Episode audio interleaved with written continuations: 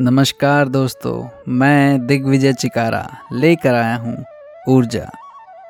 आशा है आपको ये शो काफ़ी पसंद आ रहा है। आज ऊर्जा में चिंता और चिंतन।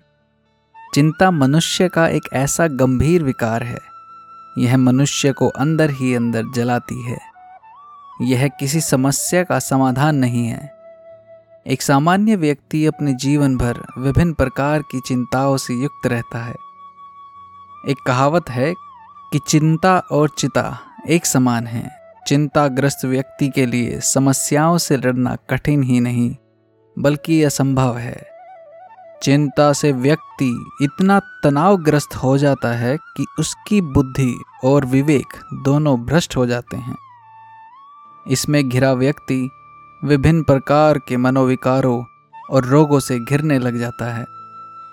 जीवन को सकारात्मक गति देने के लिए मनुष्य को चिंता ना करके चिंतन करना चाहिए। चिंता से जहाँ मनुष्य का मन अशांत रहता है, वहीं चिंतन से मनुष्य में एकाग्रता, शांति, उत्साह और प्रेम का भाव उत्पन्न होता है। चिंतन जीवन को प्रकाश की ओर ले जाता है। चिंतनशील व्यक्ति के लिए कोई न कोई सुगम मार्ग अवश्य मिल जाता है। वास्तव में चिंता ही चिंतन को जन्म देती है। जब व्यक्ति किसी समस्या से ग्रस्त रहता है, तभी वह उस समस्या के बारे में चिंतन करता है और चिंतन से ही समस्या का समाधान निकलता है। प्रत्येक मनुष्य के लिए यह स्वाभाविक है कि वह चिंता, डर, लोभ, क्रोध, भय, प्रेम, घृणा, करुणा आदि मानवीय प्रवृत्तियों से युक्त रहता है।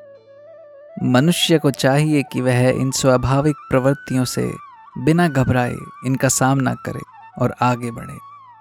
भगवान श्री कृष्ण ने भविष्य को चिंता व्यर्थ बताया है। उन्होंने वर्तमान में जीने को सर्वोच्च बताया है। भगवान श्री कृष्ण ने गीता में चिंता न करने की बात कही है। वह कहते हैं कि क्यों व्यर्थ में चिंता करते हो? तुम क्या लेकर आए थे जो खो गया है? कर्म पर तुम्हारा अधिकार है, फल पर नहीं। अतः हमें चिंता से उबरने के लिए चिंता के विषय में चिंतन करना चाहिए। चिंतन ही चिंता के समाधान की कुंजी है। चिंतन के पश्चात जो कार्य किया जाता है, उसकी सफलता में संदेह नहीं रहता। मनोज कुमार